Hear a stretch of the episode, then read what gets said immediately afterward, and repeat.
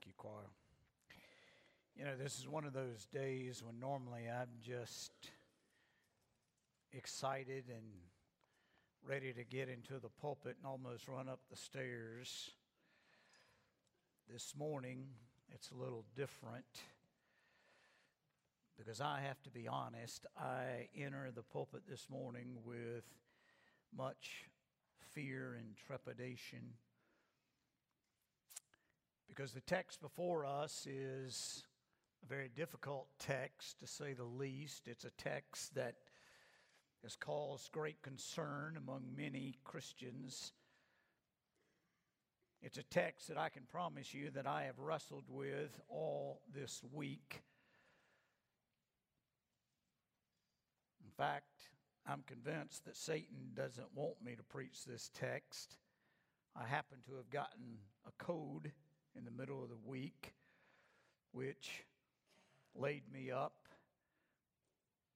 But I want you to know this morning, my heart, that as I deliver this message and as I preach from this text, I do so because I am also excited. I am also joyful in the fact that in this text, we find the truth of God's Word and the explanation for why we gather here in this place for worship this morning and why we can call ourselves sons and daughters of the living God. If you haven't already, open your Bible to first to Ephesians chapter 1 where we're looking this morning at verses 4 through 6. And I want to talk to you this morning about the doctrine of election. I've entitled the message, Selected by the Father. I asked the question who doesn't like to be chosen?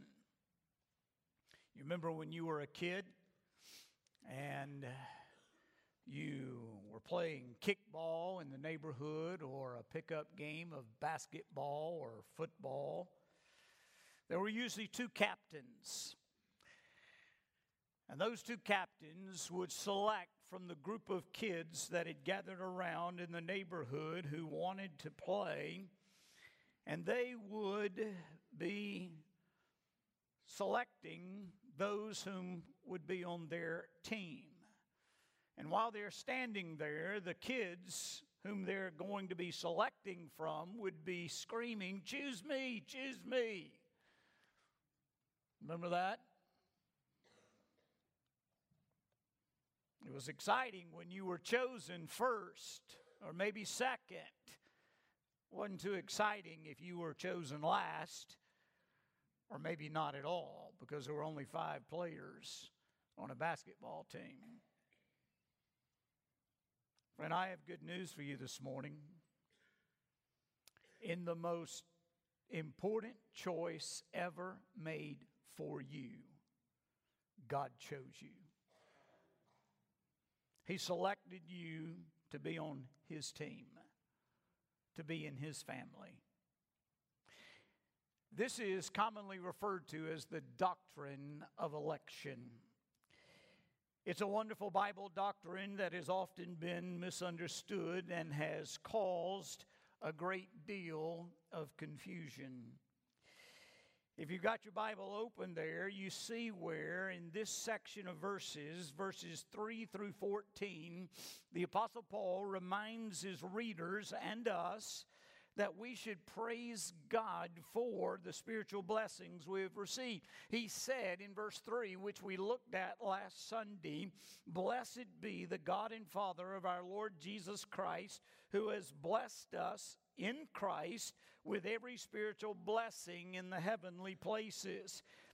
He then goes on into an explanation of these spiritual blessings in verses 4 through 14.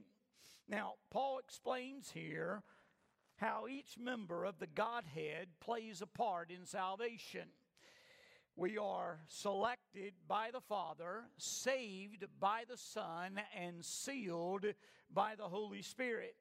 Each aspect of salvation calls us to praise His glorious grace. Look at verse 6, verse 11, and verse 14. After each one of these explanations of the work of the individual member of the Godhead of the Trinity, Paul calls us to praise the Lord.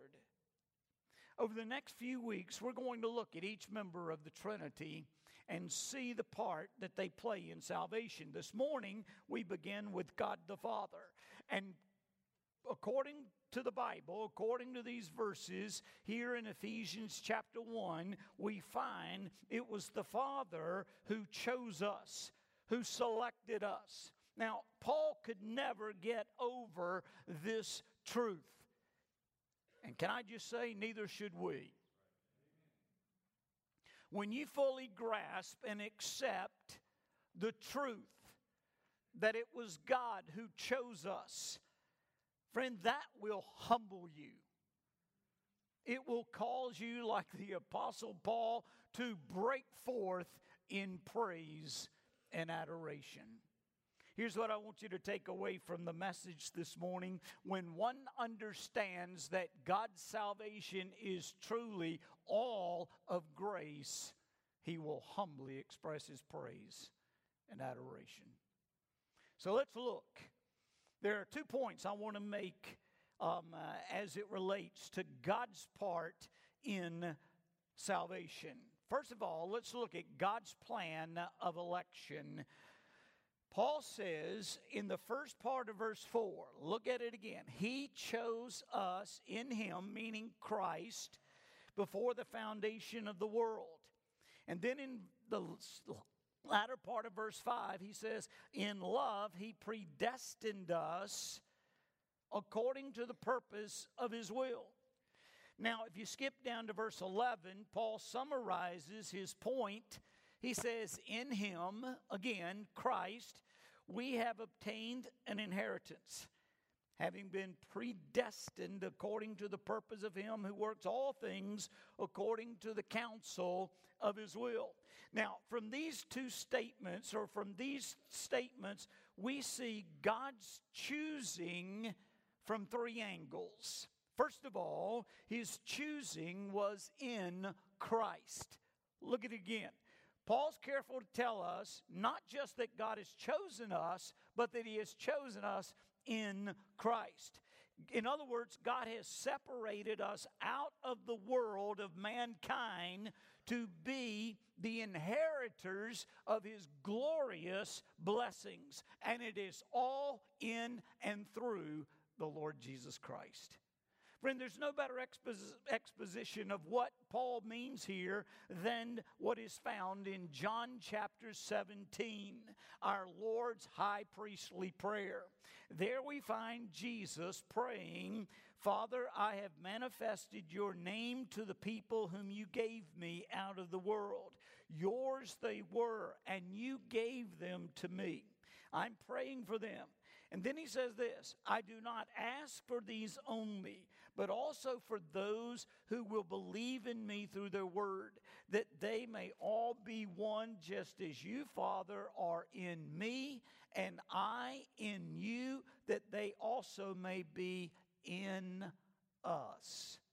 Friend, God the Father chose us unto himself a people out of the world of mankind, and he presented those that he chose to his Son, the Lord Jesus Christ, in order that the Son might redeem us.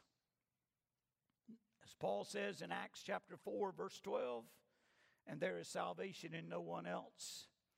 For there is no other name under heaven given among men among men by which we must be saved. And in 1 Timothy chapter 2 verse 5, for there is one God and there is one mediator between God and men, the man Christ Jesus. Friend, we were not chosen for anything in us. God accepts us simply because he chose us and he chose to put us in union with the Lord Jesus. So we see that God chose us in Christ. Apart from Jesus, there is no salvation. Secondly, we see that his choosing was before creation. Look in verse 4, the first part of the verse. He says, He chose us before the foundation of the world. Now, before the world was created, God said, You're going to be one of my children. I want you to think about that for just a moment. Before time ever began, before the world was ever created, God the Father said, You're going to be my child. Because in God's plan, Christ was crucified for us before the foundation of the world, and we were designated for salvation by that same plan at the same time, and it was then that our inheritance in God's kingdom was determined. I, I just want to ask you, isn't that great news to know? That you were chosen by God the Father before the world even began? Listen, friend, that means that you and I did not initiate our salvation. God initiated it long before you and I were even even existed. It was not our idea. We didn't wake up one day and decide that we would seek God. It was God's idea all along. God had already sought us first. Our seeking was in response to his choosing us way back before time ever began. Salvation is not on the basis of anything we've done, it is God's doing, it is wholly of grace. Now, think about this. If God chose you before time ever began, when only He existed, will He not be with you as He has promised through all time and all circumstances? If He knew of you, before you were ever born, way back in eternity past, do you think that He will forget you for a moment now? No. He knows everything about you. He knows everything about what you're going through. He will not leave you or forsake you. He will be with us forever. Amen? Now, third, his choosing is not only in Christ, it's not only before creation, but his choosing was his call alone. Look in verse 5. Paul tells us, in love, he predestined us, look at this, according to the purpose of his will. Friend, God's choosing us was his call made in accordance with the counsel of his own will. It had nothing to do with any outside influence. We read in the Old Testament that Israel was God's elect, his chosen one. But Israel was told in Deuteronomy chapter 7, verses 7 and 8, it was not because you were more in number than other people that the Lord set his love on you and chose you, for you were the fewest of all peoples but it is because the Lord loves you that the Lord has redeemed you from the house of slavery, from the hand of Pharaoh. God chose the Jews simply out of his sovereign love, and that is why he has chosen you and me as well. Now, does God's choosing negate faith? No. God's election and human response are both taught in the Bible. Both are inseparable parts of salvation.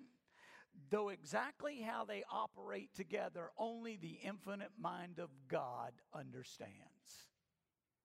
And I'm not here to try to figure out the infinite mind of God. I just simply take His word as it is. Many have tried to understand this mystery of divine sovereignty and human responsibility, but friend, can I just say, it will never be solved in this life. And all I can say is, as Dr. Boyd Hunt said to me and my classmates in seminary one day, guys, whatever we don't know and whatever we can't understand, this side of heaven, when we get to that great theology course in the sky, the great theologian will lay it out for us. All I can do is accept it by faith today. Friend, let's look at both sides of this mystery, both parts of this mystery. First of all, that salvation begins with God. Now, all Christians will agree with that. After all, Jesus himself said in John 15, verse 16, You did not choose me, but I chose you. In another place, he said in John 6, 44, No one can come to me unless the Father who sent me draws him. Paul wrote in his letter to the Romans in chapter 3, verses 10 and 11 None is righteous, no, not one. No one understands, no one seeks for God. As hard as it is for us to understand and accept, the fact is we are chosen by God the Father. You cannot come to the Lord Jesus Christ unless you are first drawn by the Father. Then you look at the part human will plays in this mystery. Jesus said in John 6, verse 37, All that the Father gives me will come to me. And in Matthew 11, verse 28, he says, Come to me, all who labor and heavy laden, and I will give you rest. The implication from those verses is that we have to make a choice, we have to make a decision. Now, think of it. You cannot become a Christian until you choose to come. Yet it is equally true that you cannot become a Christian unless God has first chosen you. Both facts are true. God chooses, man responds. Friend, we are not afterthoughts in God's plan. There are no second class citizens in the body of Christ. If you're a believer, if you're a Christian, if you're a member of the body of Christ, we are all chosen by the Father to become members of his family. Here's the question What will you do? How will you respond to the call of God on your life? Will you come to the Lord Jesus Christ in faith? He's called. How will you respond? Will you acknowledge the call that He's placed on your life and in faith surrender to that call?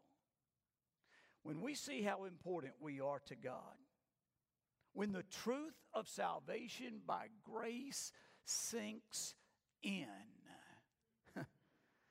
like the Apostle Paul, we too will break out in spontaneous praise and adoration. And can I just say to you,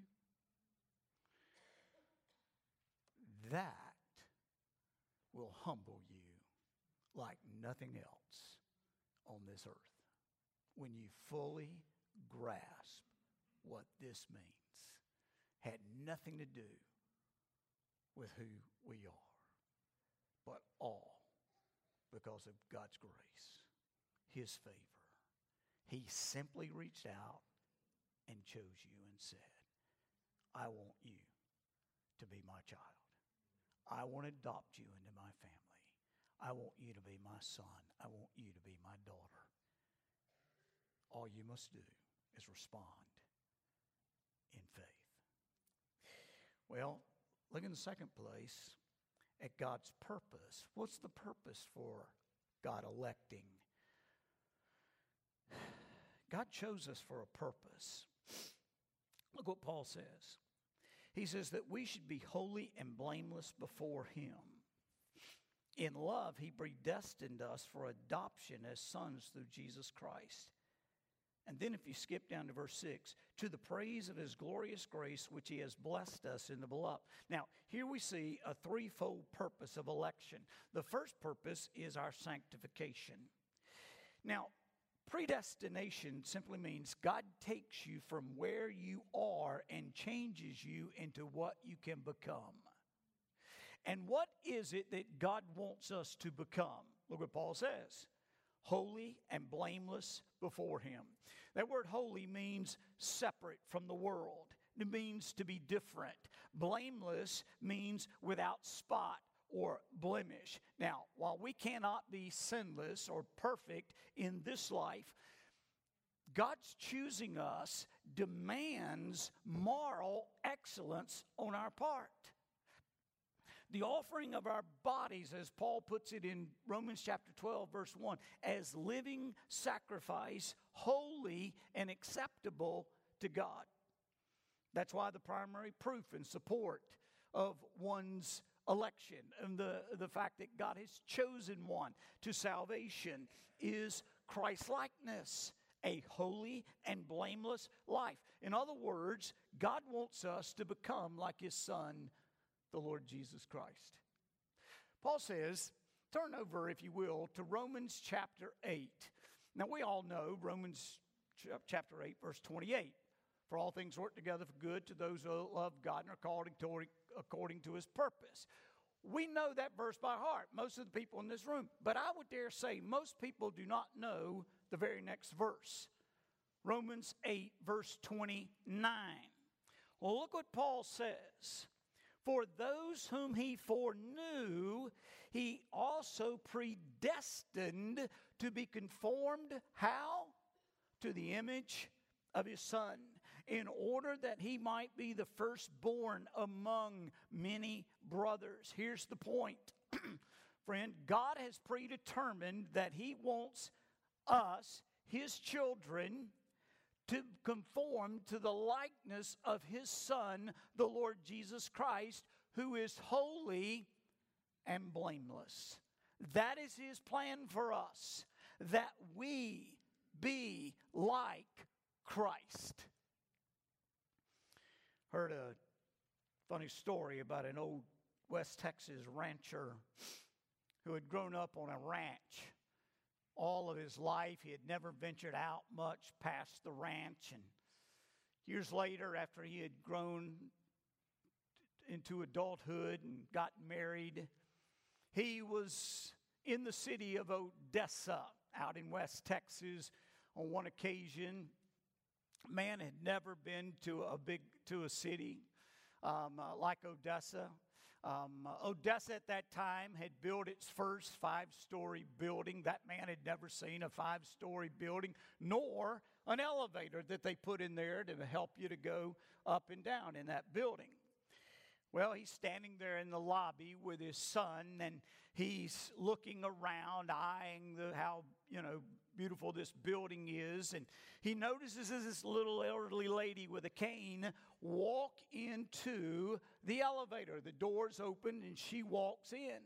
Well, after she walks in, the doors shut and the lights above start blinking. A few minutes later, the doors open and this gorgeous woman walks out and the man's eyes get as big as saucers. He looks down at his little boy and he says, Son, go get your mama. We're going to run her through this thing a couple of times.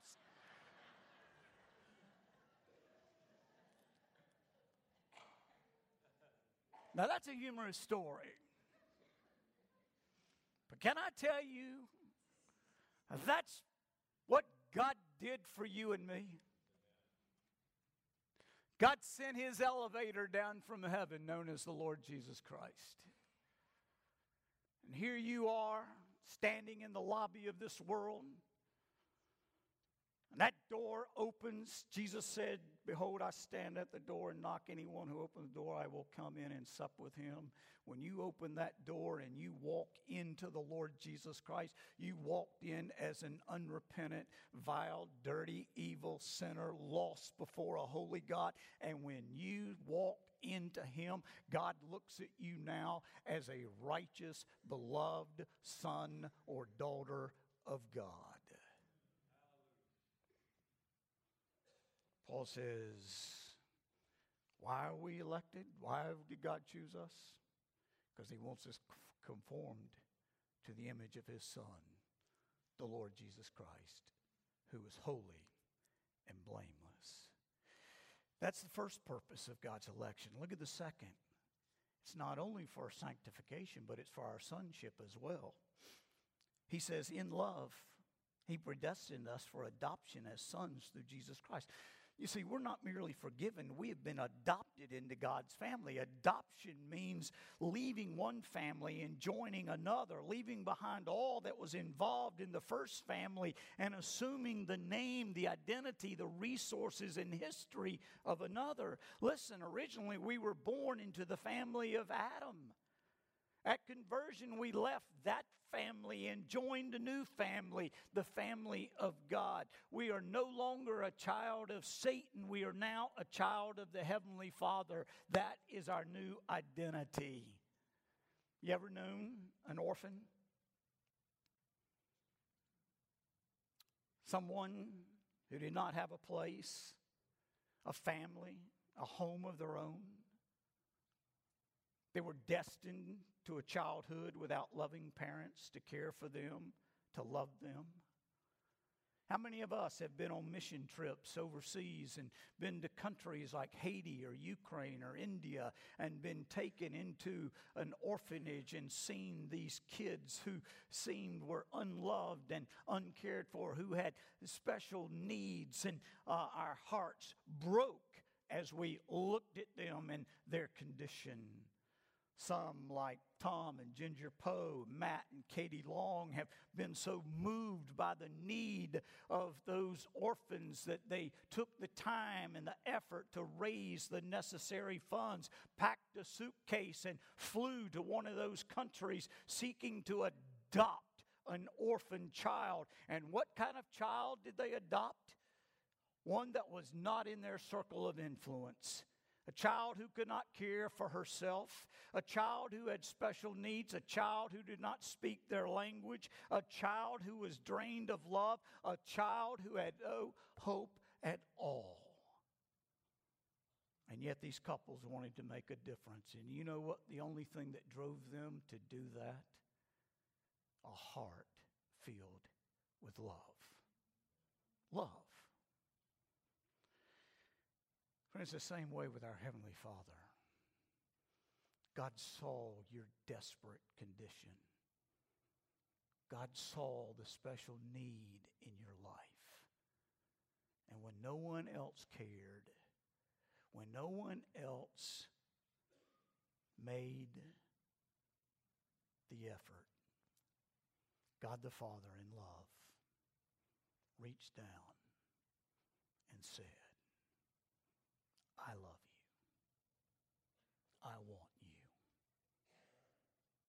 I want you to be my son, my daughter. The purpose of election is our adoption into the family of God. And once we become a member of his family, to become like our brother, who is also our Savior, the Lord Jesus Himself, who is holy and blameless. And then, thirdly, the purpose of our election is the glory of God. Look in verse 6. One of election's purposes is, is, as Paul says here, to the praise of his glorious grace with which he has blessed us in his beloved. Friend, the proper response to God's choosing us is um, adoration and praise. Does that truth fill us with a sense of wonder? Does it fill us with a sense of praise? And listen, when we gather here on Sunday mornings, we ought to be the most excited, the most joyful, the most worshipful people on the planet. And we ought to do it in humility and in gratitude for what God has done for us. Is this your view of salvation? Are you giving all the glory to God? Or, like so many, are you reserving a little of the glory for yourself? Now, what do I mean by that? Are you saying that it was your faith that saves you? If so, can I just say to you this morning, you are robbing God of his glory. Your faith did not save you. Your faith, my faith, is simply the response to God's grace which saved us. It wasn't your faith. If it was your faith, faith would then become a works, and salvation would be based on works, not grace. It's all of God. We just simply accept it by faith. It is only by God's grace that we have become acceptable to Him in His beloved one, the Lord Jesus Christ. And all God's people said, Amen. Amen. Ray Stedman tells the story of an old Navajo Indian who became rich when oil was found on his property. The man took all his money, put it in nearby bank. His banker became familiar with the routine of that old Indian. For every once in a while, he would come wandering into the bank, tell the banker he would want to see his money. He would say, before he went back to the vault, he would say to the banker on each occasion, grass all gone, sheep all sick, water holes all dry. Banker would just look at him, take him back to the vault. You'd open up the vault, they'd walk in, and he'd pull out bags of silver dollars. Would lay them on a table, said to the old Indian, All this is yours. And then he would walk out. The old Indian would stand there at that table. He'd pour those silver dollars out of those bags. And for an hour or more, he would sit there and count every one of those silver dollars. He'd put them back in the bags. He'd walk back out of the vault. He'd look at the banker, and now, he, with a smile on his face, he would say, Grass all green, sheep all healthy, water holes all full. And the banker would just smile at him as he walked on out of the bank.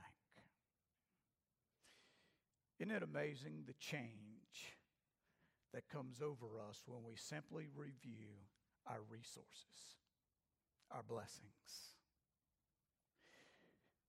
Some of you are here this morning discouraged. Life's not going exactly the way you dreamed. Things are going on in your personal life, stress at work. Maybe you've got financial issues, strain in your marriage, whatever it may be. Sometimes it's good just to stop and count the many blessings that God has bestowed upon us. And friend, I can promise you one thing. If we truly do that on a regular basis, it will change our whole perspective on our circumstances. Because we will realize afresh and anew, we are the children of the living God. Not because of anything we've done ourselves but because of His glorious grace and His love for us. My prayer is that you understand today you are special in God's eyes. Let's pray. Father, we bow before